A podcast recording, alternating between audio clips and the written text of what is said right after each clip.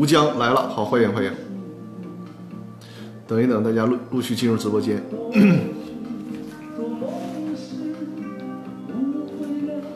春大哥来了，好，欢迎啊。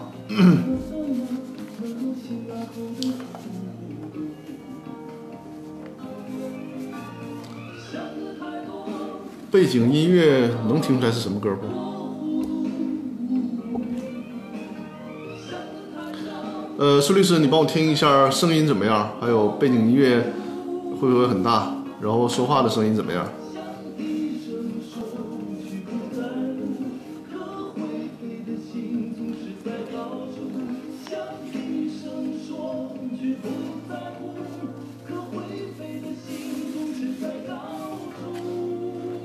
好，欢迎大家陆续来到直播间。孙律师，记得帮我听一下声音。音乐声有点大，是吧？是因为刚开场，一会儿我会把那个音乐声调小一点。嗯，最近就是又在重新刷这个《我爱我家》，所以说今天就放了这首歌。这样，我们陆续的等家等这个大家进直播间，我们还是啊。展示二维码，就是我们现在就可以扫描这个二维码，或者是呢，呃，截屏之后扫描二维码，或者是你在收看回放的时候，也可以扫描这个二维码，干什么呢？就是关注《公司法大爆炸》的微信公众平台，直接在这个平台上进行留言提问，尤其是在直播的时候啊，我们留言提问，然后呢，我会现场给大家做解答，因为是一直播的直播间。呃，留就打字很多的话会很很麻烦，所以说大家在我的微信公众平台里面留言提问就可以。包括你如果收看回放，如果说收看直播的回放，看到这个二维码也可以扫描，也可以在这个微信这个公司法大爆炸的微信公众平台里面进行留言提问，我会在下次直播的时候呢为大家进行解答。因为我发现已经在我这个直播开始之前，就是从周三开始就已经有人在微信公众平台上留言提问了，所以说呃今天呢。我会在直播的时候给大家解答这些问题啊，这是我的二维码。如果是喜马拉雅 FM 的朋友呢，就是在微信公众平台里面搜索“公司法大爆炸”，在这个微信公众平台里面留言就可以了啊。好，我们再稍等一会儿，然后我们就正式开始啊。呃，我的直播呢，主要是讲解公司股权的问题。那这次直播，如果大家之前看我微信公众平台的预告就知道，这次直播呢，还是我们继续讲股权激励的问题。那么这这次直播要讲的就是股权激励当中的实股激励，就是实际的股权激励，它区别于虚拟的股权激励。哦，现在直播间已经进入了一百多人了。好了，那咱就开始正题啊，开始正题，因为我们今天。抓紧点时间啊！后面呢，我还有点安排啊。今天呢，就是给大家讲一下股权激励的问题啊。股权激励的实股激励，就说实际给到股权。这个实股激励什么概念呢？就是被激励的对象啊，比如说被激励的员工，比如说被激励的员工，他呢得到的股权是在公司章程里面，另外也是在工商登记上。都有他的名字的，就是实际股东享有一切股东的权利，这就是实股激励。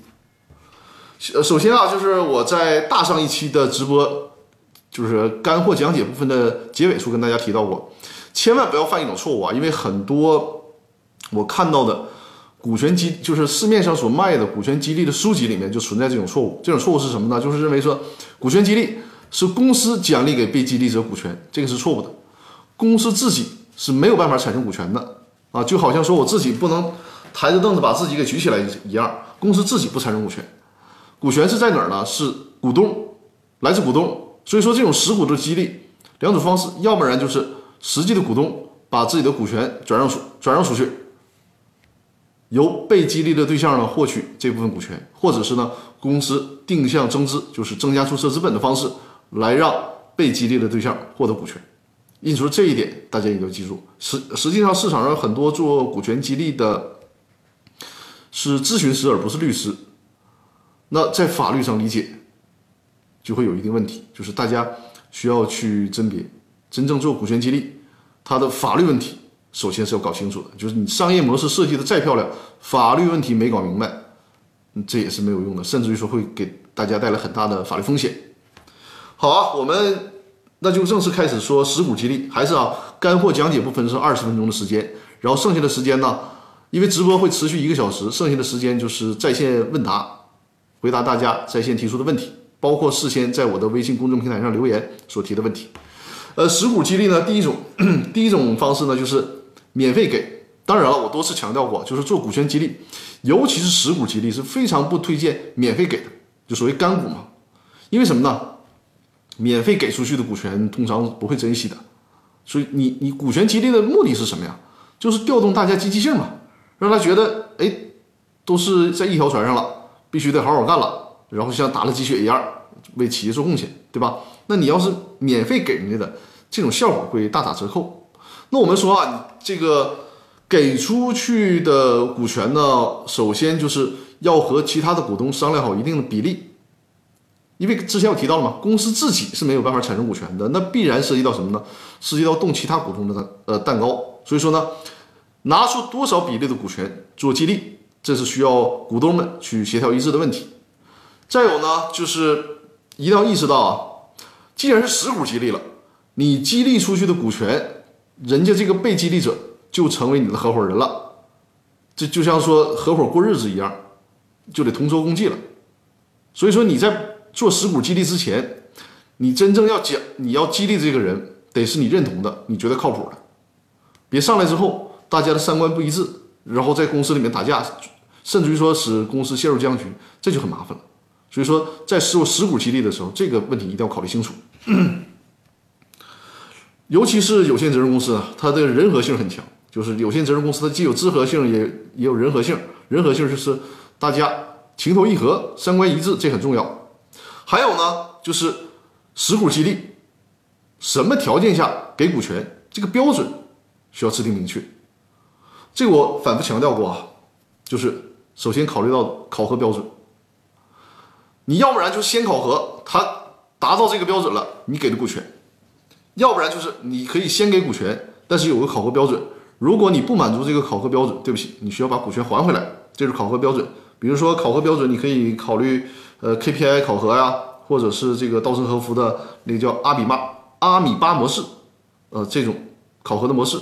当然了，这就是人力资源方面需要研究的问题，就有一种呃科学的考核模式，而且这种考核的模式呢，必须得是客观的、可评判的啊，就不能是过于主观的。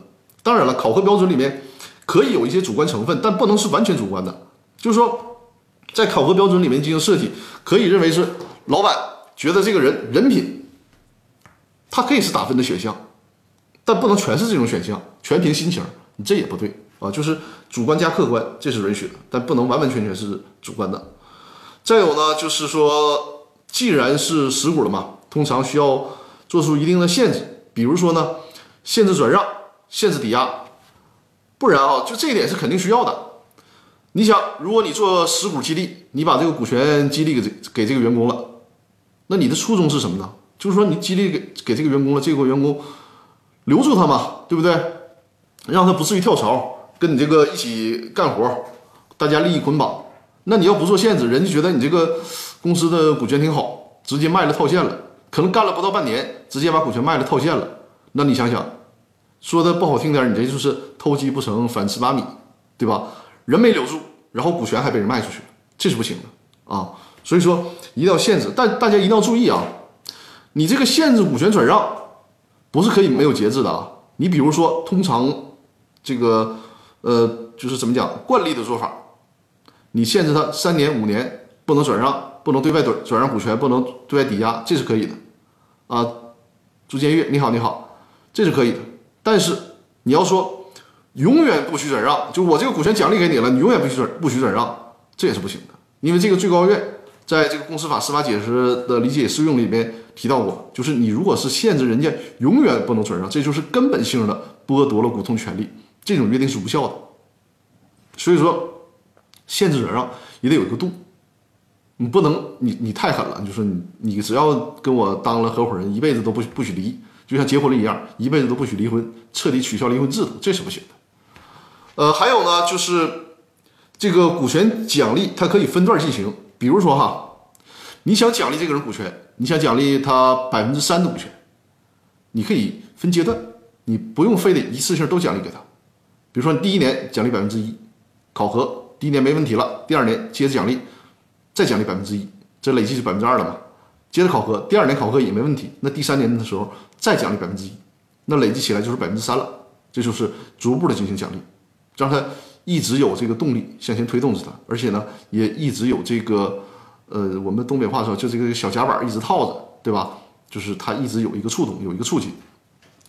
那第二种的实股激励的方式呢，就是 实际出售，就是卖股权了，这就很好理解了，也是呃一个呃比较好的股权激励方式的一个好的做法，就是说员工呢，他得。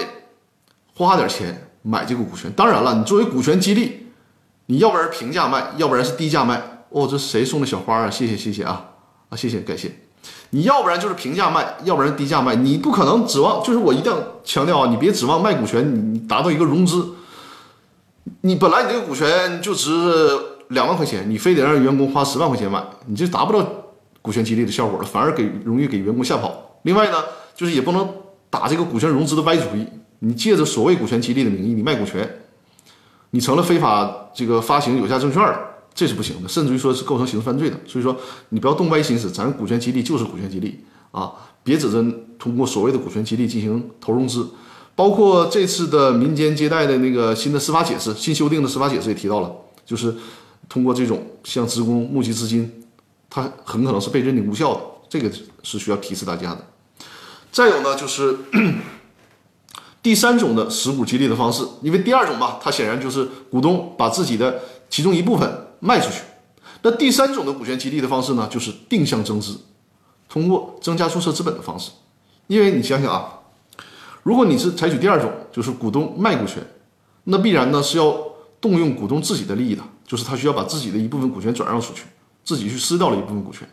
那很多情况下，可能股东并不想这样，并不想撕掉这个股权，那怎么办呢？增加注册资本，比如原来你这个公司注册资本是一百万，其他的股东这一百万的股东呢都不想把自己的股权转让出去，那就相应的，比如你增加十万块钱的注册资本，让这个被激励对象认缴这十万块钱的注册资本，这就可以了。这也是一种方式，定向增资。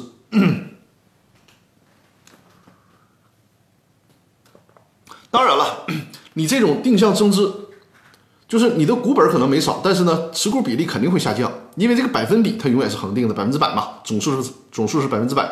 比如说啊，你的基数一百万，注册一本注册资本是一百万，然后呢，你作为其中一个股东，你的持股是二十万，对应就是百分之二十的股权，对吧？百分之二十的股权，呃，股权激励了，大家呢都不转让股权，而是增加注册资本。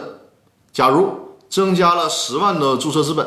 那么这个总的股本就变成了一百一十万，那你对应二十万的出资没有变，那实际上呢，你的持股比例就相应被稀释了，你就原来的百分之二十就变成了百分之十八点一九了啊，就它有一个股权的稀释，这是一个这是需要考虑的问题。那么增加注册资本，如果是增加注册资本的方式做股权激励，必然面临一个问题，就是公司要想增加注册资本。对于有限责任公司来讲，需要持有三分之二以上表决权的股东通过才可以。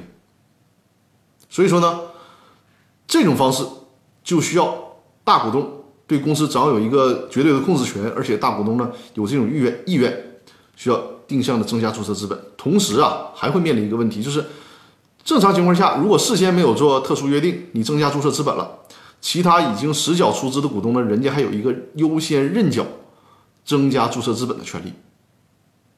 什么意思呢？就是你要事先没有搞定这个事儿，股东之间对这事儿有分歧，你可能定向增资做股权激励的这个办法还实行不了。所以说，这里面就是涉及到下一个问题，也很重要了。公司在设立的时候，如果有股权，因为你看我给客户做这个呃股东协议和公司章程设计的时候呢，通常有一项是一定要跟客户沟通好的，就是是不是将来有股权激励的打算，如果有的话。事先先把这事儿约定好，免得出现很多麻烦。比如，这个公司里面没有任何人单独持股是能超过百分之六十七的，就是单独持股超过三分之二的。那如果做股权激励，想通过定向增资的方式，如果大家达不成一致，你这个就做不了，那怎么办？事先把这事约定好，就是说事先约定，大家都同意，可以定向增资，这个表决权交给某一个股东就可以了。比如说啊，这个股东可可能就持股百分之五十一，但没问题，咱事先约定好，如果想做股权激励，你这个持股百分之五十一的股东你自己说的算就可以了，因为同股不同权的设计嘛，利用有限公司同股不同权的设计，你自己这个这个决定就好了，相当于什么呢？你在这个问题上直接就享有了三分之二以上的表决权，同时呢，全体一致同意。如果这个定向增资是用于股权激励的话，其他所有的股东没有优先认缴出资的权利，那这两个问题就都搞定了。所以说。在公司运行过程当中，就不会再因为这个问题大家互相打架了，就股权激励就很好，就可以很好的实施了。另外呢，也可以约定预留股权池，就股权池，就比如说百分之百的股东大家加一起啊，但其中拿出来百分之十，这个百分之十呢，就暂时是其他股东持有，大家这百分之十各自按比例持有。将来一旦需要做股权激励了，大家按照当初事先约定的比例。拿出来一定的比例，这个比例加在一起，应该是百分之十，对吧？各自拿出这个比例，凑足百分之十，用作什么呢？用作股权激励，这就是股权池的作用。事先也把这个事儿约定明确、约定好，这就可以了。这样的话，就能保证企业顺利的做出股权激励。这里面啊，我再强调一下这个股权激励的其中两个要素，这也很重要。一个是定权利，一个是定对象。定权利是什么意思呢？比如说，如果你搞的是虚拟股的激励，激励，那你这事儿你就需要跟员工交代明确，就是你的权利是什么呢？只享有分红，不享有其他的权利，就把这个权利确定明确。但如果是实股激励，实际的股权激励，如果你不不做特殊约定，人家这个被激励对象他是享有所有的股东权利的，包括了这个表决权、知情权等等等等，对吧？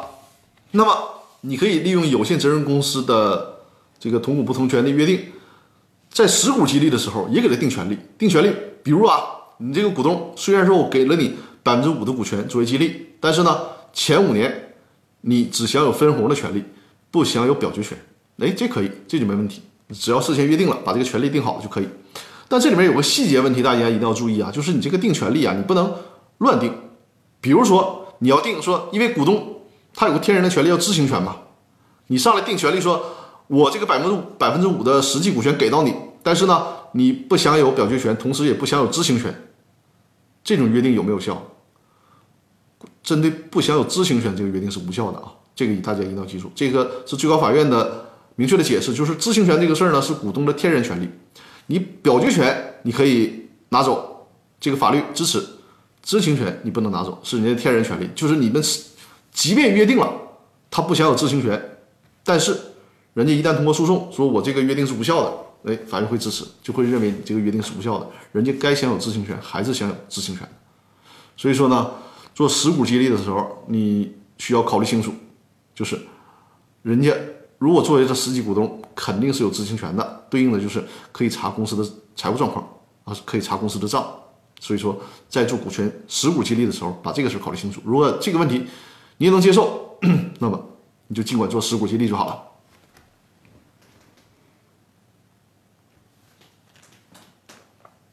呃，第二个呢，就是第二个要素啊，定条件，就是说在满足什么样的条件下，可以对员工进行实际的股权激励、实股激励。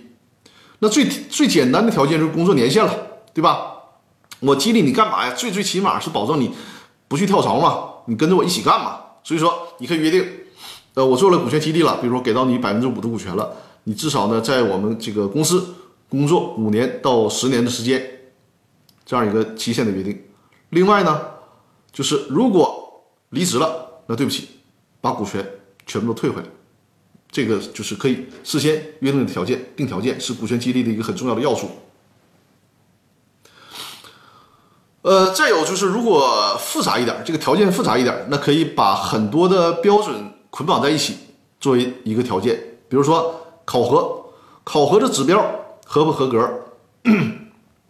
呃，之前我也提到过了，这个考核的指标呢，既可以包括客观的指标，比如说你完成的销售业绩啊，取得的工作成果啊，也可以包括什么？也可以包括一些思想意识的，就是你这个人三观正不正啊？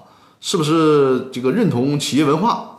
还有呢，就是是不是一个学习成长型的股东？呃，道德表现怎么样？呃，行为表现怎么样？这些都可以约定，就是把它综合在一起，做一个相对复杂的条件。你符合了这个条件，我给你股权。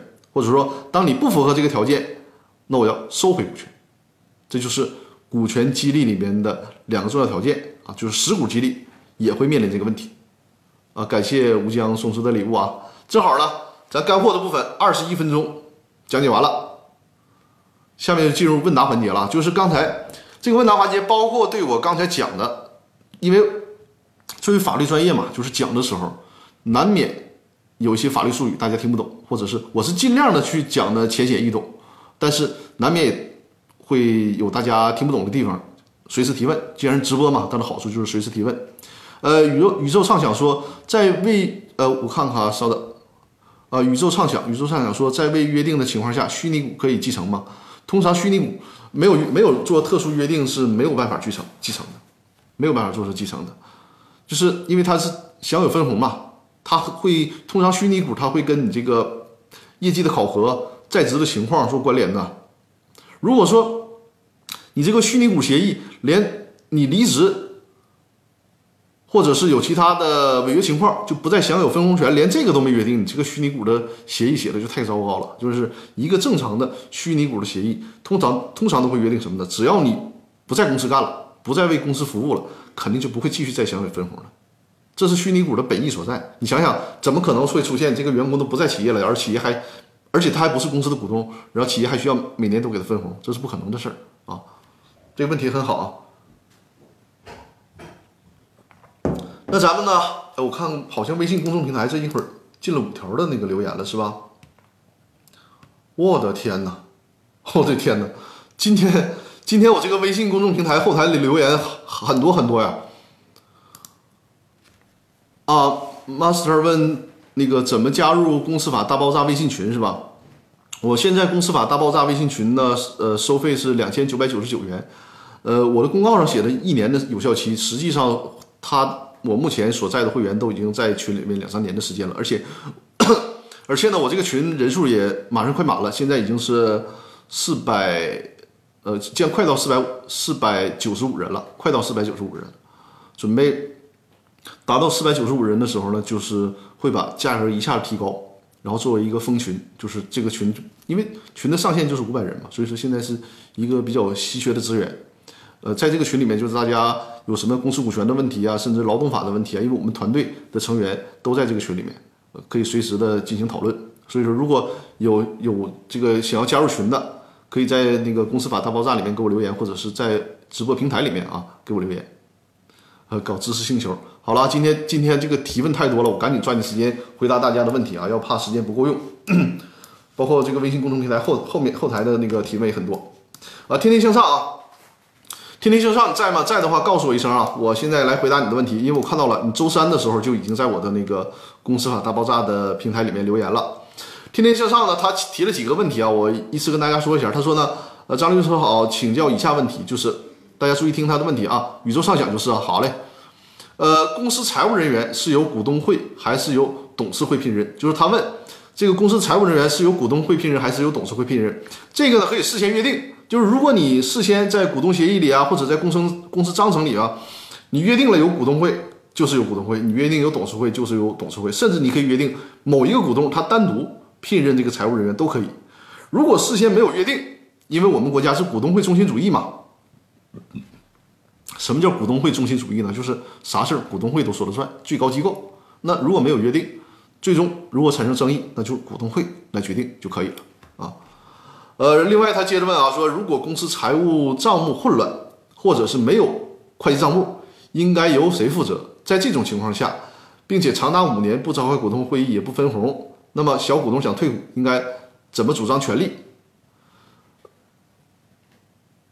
呃，我先回答这个问题啊，就是如果是公司没有财务账的话，你刚才提到了，如果没有财务账，连续五年不分红，能不能要求行使回购的权利？这肯定不能的，因为公司法里面规定了，只有是什么连续五年盈利，而且连续五年不分红，股东呢才能要求公司回购股权。那你公司账都没有，没有办法证证明公司盈利，所以说呢没有办法要求回购。但是这个问题也有方法解决，就是公司的财务账册谁来负责呢？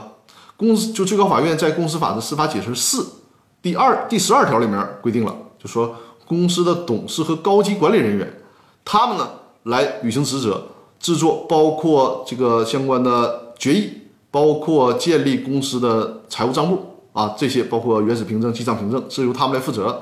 如果因为他们的原因导致这些账目丢失，或者是压根就没没建这些账目，那就是他们严重的渎职了。这种情况下，如果给你股东造成损失了，你股东可以要求进行赔偿，所以说是有救济的途径的，就是公司没有财务账，这个错在谁？是在公司的高管。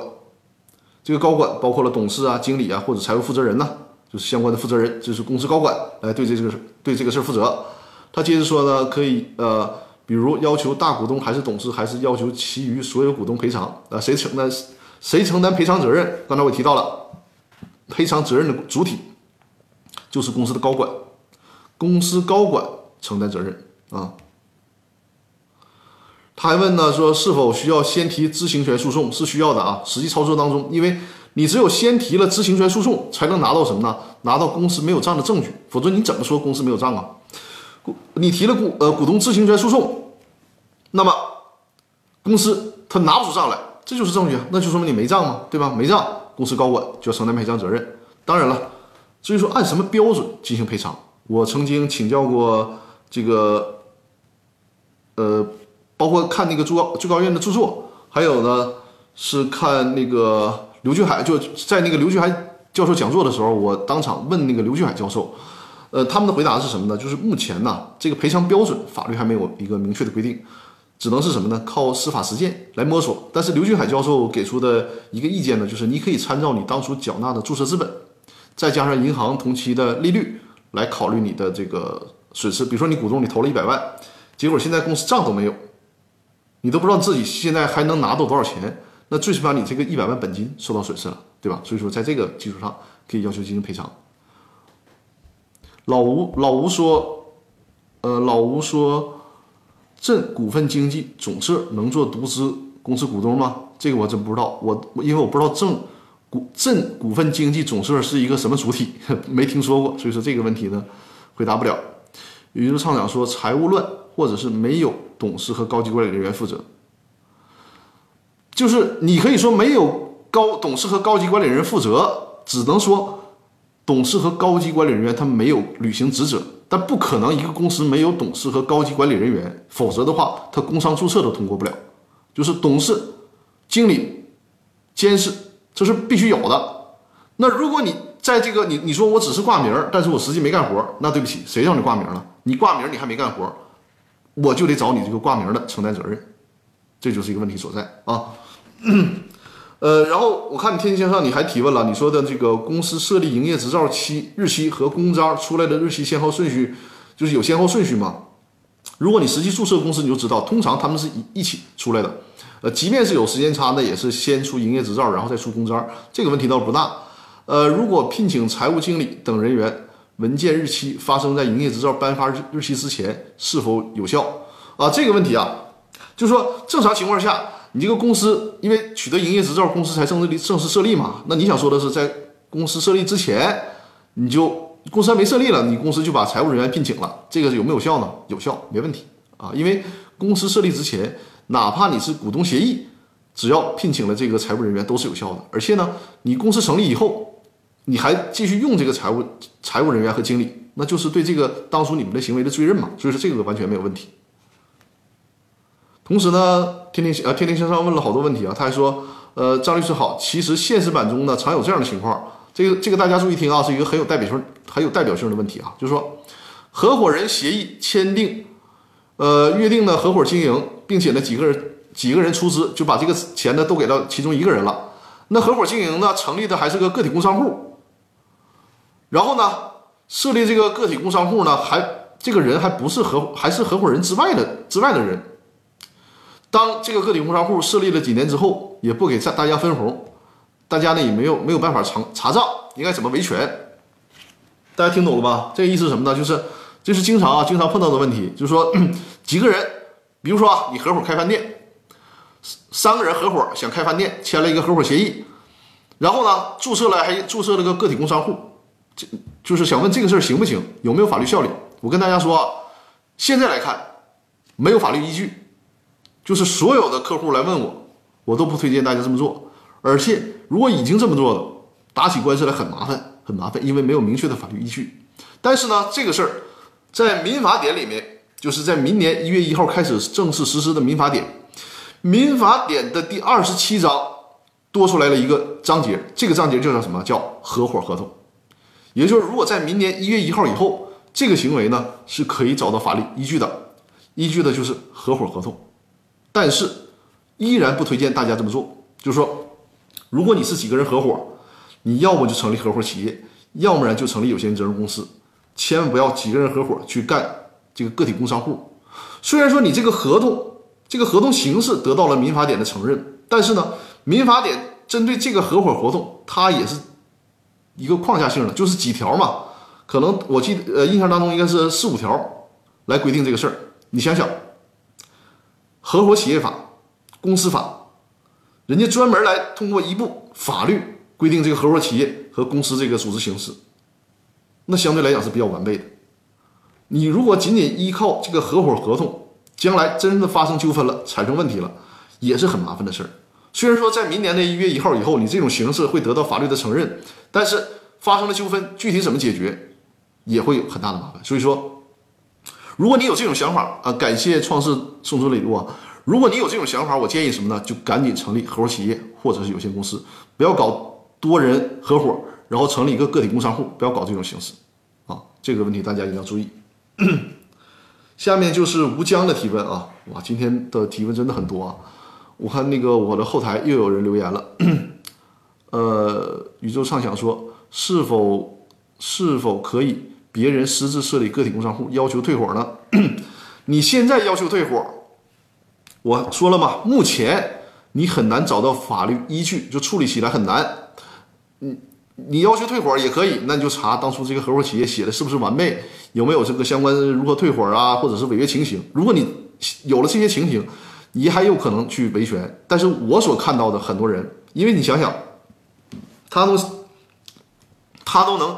稀里糊涂的写了一个这个没有任何法律根据的所谓的合伙协议，他那个合同那个条款约定到就是那个那个约定的水平是什么样，就可想而知了，肯定是一片混乱的。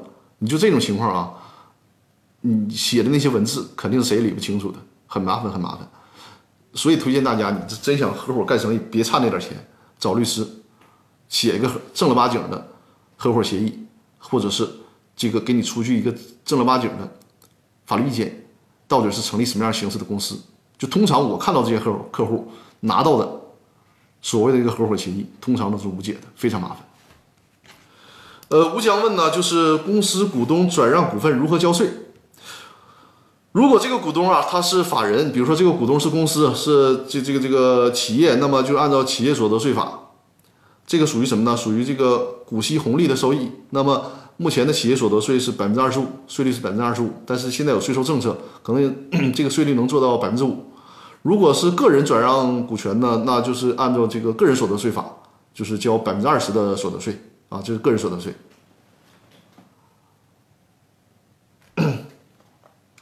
那下一个问题是托克维尔，托克维尔你在吗？也是我的老观众了啊。呃，托克维尔你在的话，告诉我一声啊。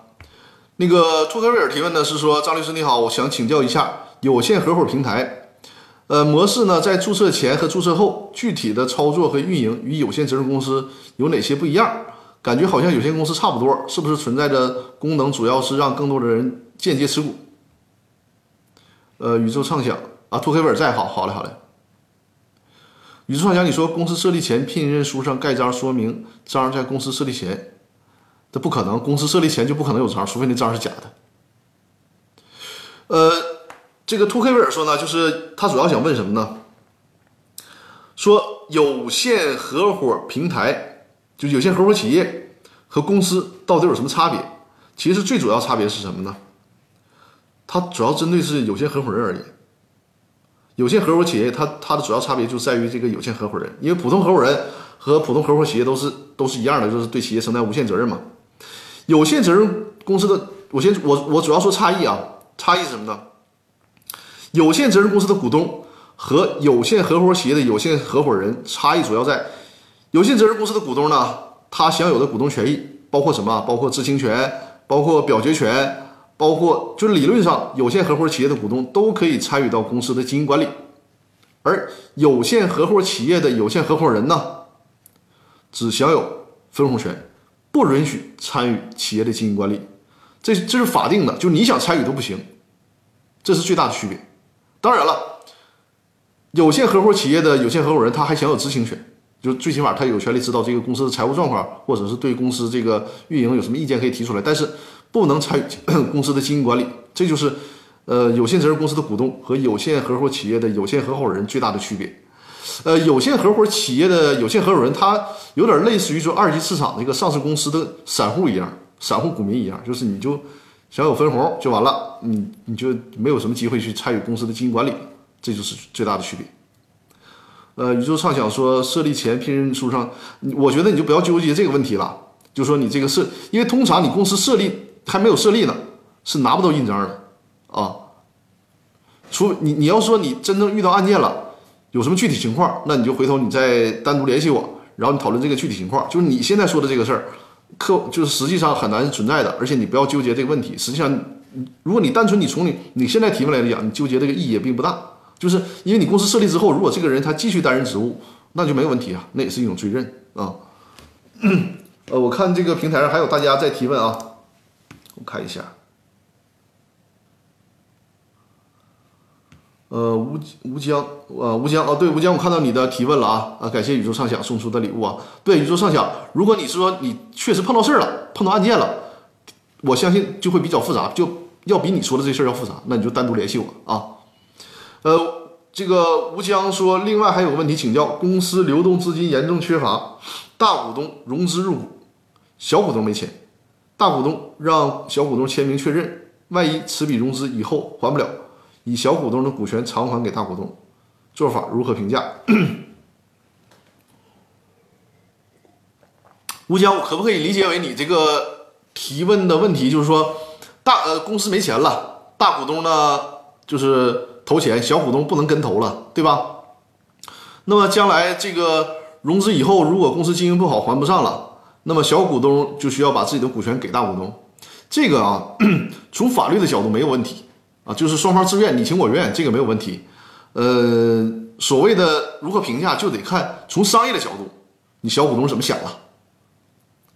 如果你小股东不同意，那大股东呢，他是不能强迫你这么做的啊，不能强迫你这么做，就因为大股东无非做什么呢？他多增加注册资本，稀释你的股权，只能是这样，他不可能强迫你说你必须得去。增加注呃增加注册资本，如果事先没有这种约定，他是没有权利强迫你的。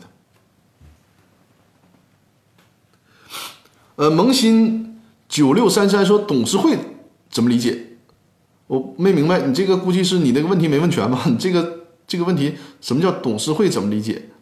没没太明白。你这样吧，你还是那个扫描二维码，如果你觉得这个这个话打不下。扫描二二维码，在我的微信公众平台里面留言。我因为现在好多朋友在陆续在留言，在我的微信公众平台里留言，然后那个详细的提问，还有好多问题呢，还没答呢。呃，孙律师啊，我之前没有遗漏的，是不是？然后大家呃看我直播的时候，可以点击这个呃左上方左上方我的头像，关注我的那个直播账号啊，然后这样的话，每次有直播的时候会给大家进行推送。呃，我看看啊。朱建月啊，朱建月在微信公众平台后台提问了啊，他说：“张律师好，请问公司内部章程有一条，这条怎么写的呢？是任意一个股东单方面放弃股东身份，视为自动放弃公司的一切权益，这条是否合法有效？合法有效的话，具体怎么理解？大家听明白没？他这个也是一个很有代表性的问题啊，就是经常有这个不明白公司法的。”就是突然出现写这么一条，他说啊，你看公司章程里边有这么约定说，任何一个股东如果单方面放弃股东身份，视为自动放弃公司的一切权益，那这条是否有效？我跟大家说哈，就是这一条，完完全全就是违背了公司法的精神。这个股东权利怎么放弃？你要你要是因为这句话，你要想让它有效，必须后面还得还得有跟进的处理方法。就是说，你放弃股东权利，谁承接你这个股东身份？比如你在持公司持股百分之十，你就说我我不想干了，这百分之十我股权不要了，必须得有接盘侠接你，必须得有接盘侠接你，否则的话，你说我这个百分之十的股权我不要了，我就从公司退出来了，你这不就成了抽逃出资了吗？这个就违反了公司法的最基本的原则，就是资本维持原则，就是说不是这个股东的权利啊，不是你想放就能放的。啊，你如果在公司章程里面有这种设计，必须得事先约定，而且这种约定还不能是公司回购，公司回购它是有严格的法律的规定的，不能是股东，不能是公司章程自行约定，否则的话就成了抽逃出资或者是违法减少出资资本。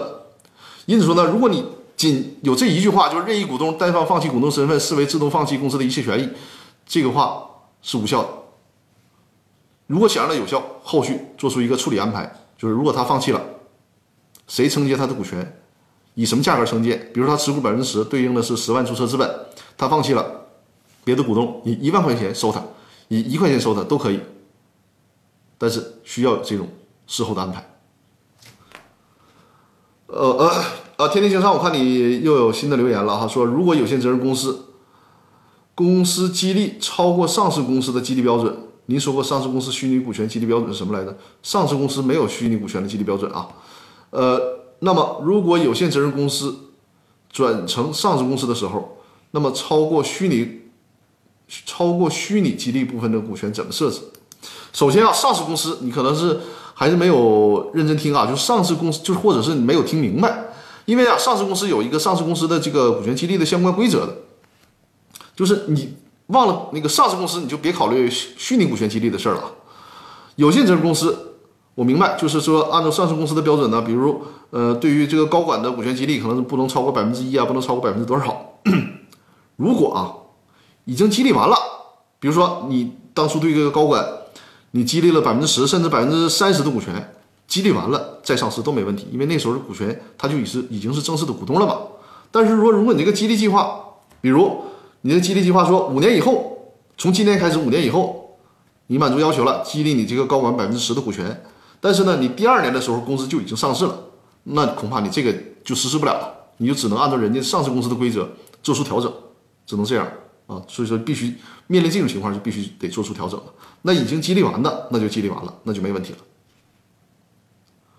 创新，创新，你在直播间吗？我看到了你的提问啊，呃，回答一下创新的问题。创新的问题呢，说公司经营有外债啊，感谢朱建军送出的礼物啊。公司经营有外债，公司发公司发不出去的情况下，占股百分之四十五的大股东还有百分之三十的股份没有实缴，而且也没有资金为原因，而且以没有资金为原因不履行实缴，其他股东怎么办？啊，创新，你这个问题也很很有代表性啊！你在直播间吗？在直播间也是给我打个招呼啊，让我知道正在我 我在回答你的提问啊。呃，创新呢，我再说一下他的问题啊。好，你在，好的，好的。他的问题就是说，公司经营过程当中呢，经营可能不好，有大量的外债，连工资都发不出来。那么大股东他的那个认缴出资呢是百分之四十五，但是呢，只实缴了百分之十五，还有百分之三十没有实缴，这个怎么办？那要看什么呢？他这个出资期限到没到？如果他的出资期限已经到了，这种情况下，或者是公司，或者是其他股东。都有权利要要求他实缴，甚至公司的债权人，比如说你欠公司这个员工的工资，员工他可以作为债权人要求你实缴出资，通过起诉的方式，这都可以。但是呢，如果这个实缴出资的期限还没到，人家约定，比如这百分之三十是在二零二五年才到实缴出资期限，那就没有办法了。你无论是公司啊，还是其他股东啊，还是这个公司的债权人，都不能要求人家提前履行出资义务。那这个时候怎么办？恐怕只能申请公司破产，因为公司资不抵债嘛。如果申请公司呃，如果申请公司破产了，法院也受理了公司破产，那这个时候呢，这个没有到期的出资就是需要提前履行出资义务，就提前到期。比如说你今年九月一号的时候正式的公司进入破产程序，那么你这个百分之三十的股权，尽管是五年以后才到期啊，那你现在就行就得履行实缴出资义务了，就这个概念啊。呃，吴江，吴江说公司五年盈利不分红，但是呢，公公司现金流严重不足，股东怎么办？公司盈利不分红，但是现金流不足，呃，那就说明公司呢是有资产的，没现金，对吧？那就可以要求这个公司回购啊，因为公司法上规定嘛，五年盈利五年不分红，他不会，他不管你什么原因，因为你如果真是有这个盈利的话，因为分红它不单单仅限于现金的，如果你真有这个诚意，你比如说你公司卖袜子的，你分大家这这这个二百件袜二百双袜子，它也算分红，对吧？所以说，如果你既然你盈利了，你还不分红，那么股东只要投反对票的股东，就是想要分红没有被允许的股东，就可以要求公司回购股权，就这个意思啊。啊，这个猛烈的一波问答刚刚结束，喝口水，喘口气儿啊。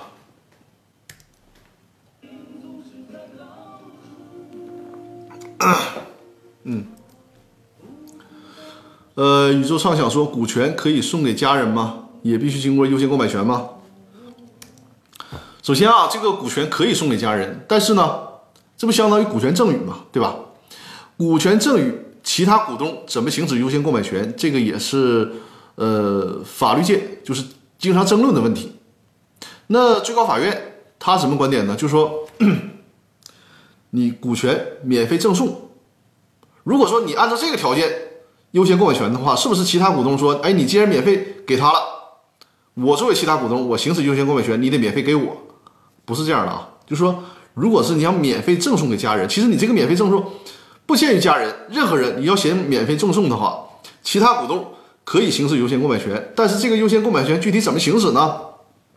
最高法院给出的意见就是，你需要评估这个股权价值，比如说啊，你既然免费赠送。那你其他股东，你你不可能提出提出要求说你也免费得，这不行的。那么一个相对公平的标准就是你把这个股权价值，比如说最简单衡量这个公司的所有者权益，如果在你这个时点上，你这个所有者权益当初十万块钱的这个股权，现在呢只到了三十万，那你现在其他的股东你说我要拿三十万来购买，那在就在这种情况下，你就不能再免费赠送给你想赠送人赠送的人了。你就得以三十万的价格优先把股权转让给现在这个股东，就是这个意思啊。这个问题就听明白了吧？是吧？这个问题呢，如果你没有看大量的这个最高院的相关书籍，其实你在你在就是你单看法条、单看司法解释，你得不到这个答案。然后理论界大家有也经常有争议，但是我认为哈，就是无论大家怎么争议，最终咱以法院的观点为准就行了，因为你最终争来争去，你还是要起诉到法院。那。你最终人家法院怎么认为？无论法院认为的就是从学理上是不是更高深，不管，但是人家法院掌握的审判权，咱们如果争议的这个问题出现了，如果最高法院有观点，就尽量按照最高法院的观点来就可以了啊！感谢公正小兵，感谢这个创新送出的礼物啊，谢谢谢谢。哦，微信公众平台又有新的提问了，我看一下啊。哇，大家提问很踊跃哈，呃呃，朱建兵，我看到了你的这个后台的提问，啊，有人之前那个有人在喜马拉雅里面好像留言说我这喝水的声音太大了，我也没有没有办法控制这个喝水的声音，因为我用的这个麦克风可能是比较灵敏灵敏，是舒尔的那个麦克风，所以说这有点声音它都能收进去。呃，朱建军的提问呢，啊，朱建月啊，朱建月，不好意思。朱建月的提问呢说：“请问出让股东股份的股东会决议百分之百投票通过，现重新召开股东会会议，通过五百分之五十五的投票否决之前股东会决议是否有效？出让股份的股东会决议，首先哈，这个很多人呢都有误解，认为股东就我们是指有限责任公司来讲，如果股份公司压根就没这个问题啊。他因为主要是有限责任公司，有股份公司随便卖。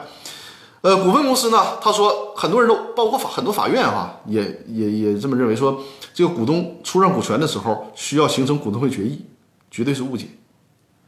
股东出让股权的时候，他需要什么呢？是需要征得其他股东的同意，而不是说必须形成股东会决议。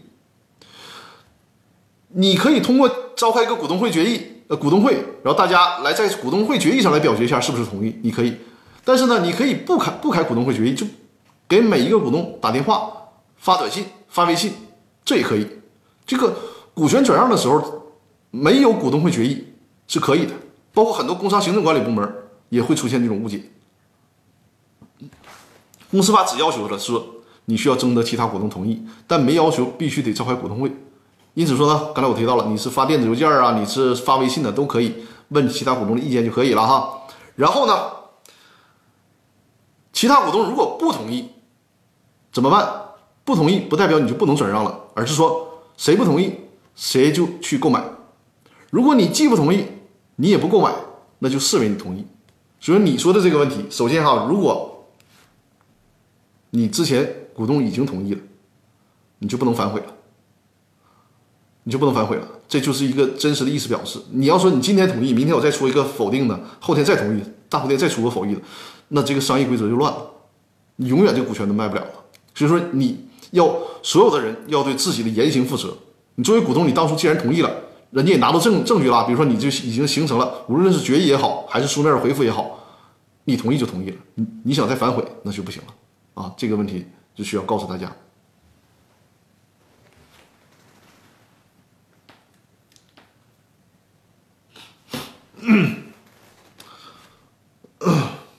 嗯，今天的这个问题的密集程度比较高。今天啊，咱就直播一个小时啊，因为这个，哎呀，我和我媳妇儿呢是难得同时周末休息，所以说一会儿准备下了直播之后呢，跟我媳妇儿去撸点串儿去，喝点啤酒，放松一下啊。所以说我今天到了九点钟就准时下播啊。送出个送出个撸串，感谢感谢那个宇宙畅想，感谢，呃辛苦了张律师，客气客气。那个大家这个捧场，我就已经非常感谢了啊。还是这个拜托大家，就怎么支持我呢？告诉大家支持我的方式啊，就是把我的直播呢，比如说转发朋友圈，转发给你身边需要的朋友。感谢托克维尔，就就就送出了串啊，一会儿就就是，咱现在先云撸串啊，先云撸串，然后一会儿我再真实的撸串。啊，谢谢谢谢，感谢朱建月送出的礼物。大家把我的这个直播呢发到朋友圈，呃呃发给身边需要的朋友，包括我的《公司法大爆炸》的音频节目，也是多多的帮我转发，多多的点关注，就是对我最大的支持啊！感谢公众小兵啊，感谢感谢，谢谢。还是啊，二维码，如果大家有，因为我们还有大概七八分钟的时间呢啊。就是如果还有问题，咱还是可以扫描二维码，在这个公司法大爆炸的微信公众平台进行留言提问啊。今天的这个，啊，我感谢吴江，我看到了你已经分享了我我的直播啊，谢谢谢谢，感谢，这是最好的支持啊。这个二维码就是那个小额，就是视频精品课的啊。如果大家想购买我的这个视频精品课的课程，可以扫描这个二维码，上面有公司法大爆炸的视频精品课，还有那个如何注销公司的全套课程，还有就是。那个电商法的课程，孙小绿说：“那我们下周的撸串还有还有存在感吗？下周团建依然是撸串啊，下周团建这个事儿可以定，回头我们在群里定一下时间啊，基本定在湖南。”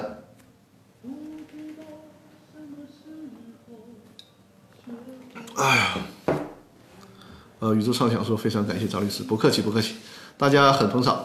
啊，老吴也转发了，呃，也也分享了直播，感谢感谢，好，感谢宇宙畅想送出的大串啊，非常感谢。然后还有就是，如果有想加入公司法大爆炸微信群的，啊，想加入公司法大爆炸微信群的，就可以私信和我联系啊。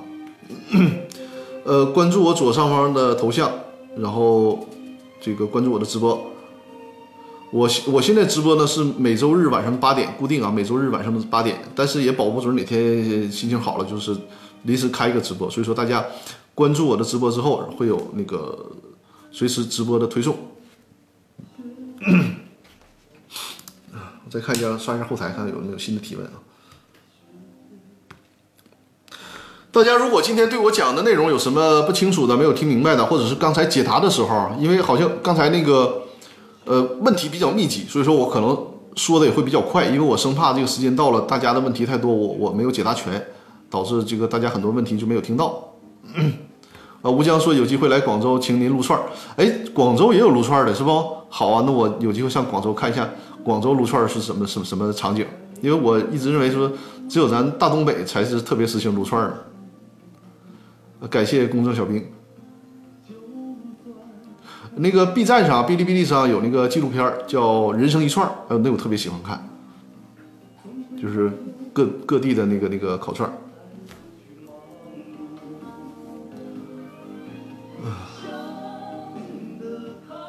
稍作休息，然后陪大家待一会儿。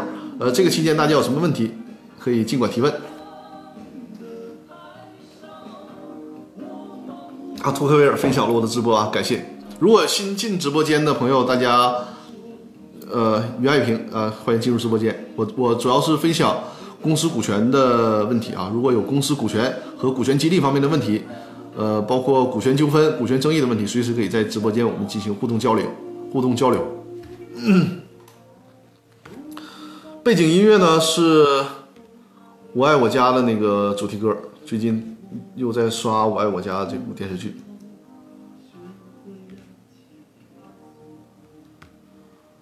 呃，我们大家还有什么新的问题？我们直播还有三分钟的时间，看看大家还有什么新的问题。就是今天，今天因为我主要是讲股权激励的，就是前二十分钟主要讲那个股权激励啊，实股激励的部分。如果在这方面有什么问题呢，可以随时进行互动。呃，包括我刚才的解答，如果有什么问题，也可以。进行提问。呃，吴江说，现在股份转让是先交税再办理吗？啊，税的事儿我说一下啊，因为今天这个也确实提到了这个税的问题。好，萌新九六三三哈，稍等啊，我先把这个吴江问题先先回答了。股权转让啊，是这样，就是正常情况下，股权转让的时候，公司呢是有代扣代缴的义务，就是你比如说你你转让股权。这中间这个正常的所得应该是一百万，那么如果是个人的话，有百分之二十所得税嘛，公司应该先把这个百分之二十扣下，就先扣二十万留下，然后交给税务局，就是代扣代缴的义务。但在什么情况下公司可以不履行代扣代扣代缴义务呢？就是你在协议里面有明确的约定，约定了说，我卖股权，你公司别管，我呢自己去申报税去，然后我自己缴纳，产生了问题我自己承担，这可以。否则的话呢，公司是需要代扣代缴的，就是你可能你这个钱。实际还没有拿到呢，但是公司应该先履行代扣代缴的义务啊。然后股权转让的时候，正常情况下也得是主动进行申报。个人转让就是这样，个人转让个人所得税，个人就是公司也是有代扣代缴的义务的。如果公司不履行代扣代缴的义务，这个在法律上是有风险的，人税务局是可以查的啊。还有就是股权转让的时候，你可能就是实际情况很可能有很多种吧，比如说你这个股权成本一百万，实际转让了呢是这个五百万。然后你为了避税，在合同上写哦就是一百万。你即便这么写，人家税务局呢有可能不认你这个协议上写的。比如现在很多都是做所谓的无偿转让嘛，对吧？将来税务稽查的时候，人家认为你是无偿转让，不认可，税务局税务机关有权按照税务局的标准重新核定股权价值。最简单的就是看你这个资产负债表，你在转让的时候，资产负债表所有者权益是正数，那说明你是有所得的，人家可以按照这个标准。视为是什么？视为是应该产生的交易价格，按照这个标准来征收所得税的。呃，萌新九六三三说张律，股东会下面是董事会吗？对董事会不理解啊，是这样，公司的最上面的架构是股东会，最高权力机构啊，然后下面是董事会，在下面是经理啊，然后与这个相关的还有监事会，监事会它起到什么作用呢？就是监督整个的公司。你可以理解什么呢？股东会就相当于我们国家的人民代表大会，董事会呢，它很像是我们的国务院，然后监事会呢，很像检察院，你这么理解就可以了。就是股东会是是是是最大的啊，因为我们国家是股东会中心主义，股东会就是这些老板谁投资谁就成为股东会的成员嘛，是公司的股东。哦，好，我们直播时间马上就到了啊，今天咱就是准时下播，原因也跟大家说清楚了啊，撸点串儿，放松一下，因为我昨天是没有休息着的，今天就是好好放松一下，然后明天。上班。宇宙上说时间太紧太快了，对，放松一下，好好撸撸撸串，休息休息吧。是的，是的，这个嗓子也是也是快哑了，我这泡的那个那个菊花茶。好了，如果我在最后刷新一下我的那个微信公众平台的后台啊，如果没有新的提问，咱今天的直播就到这里了。啊，好，没有新的提问。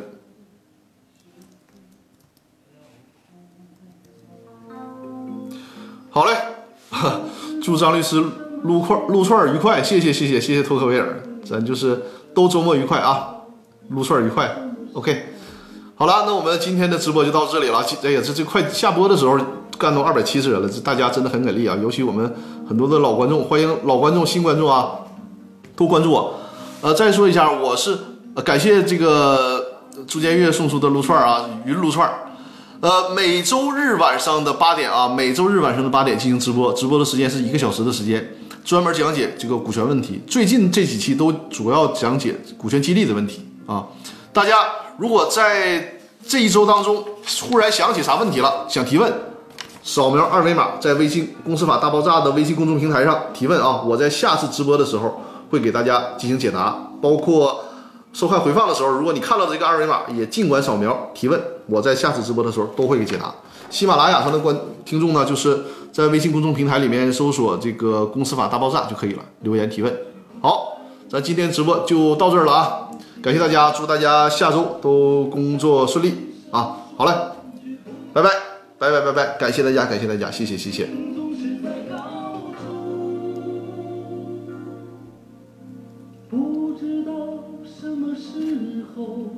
下周见。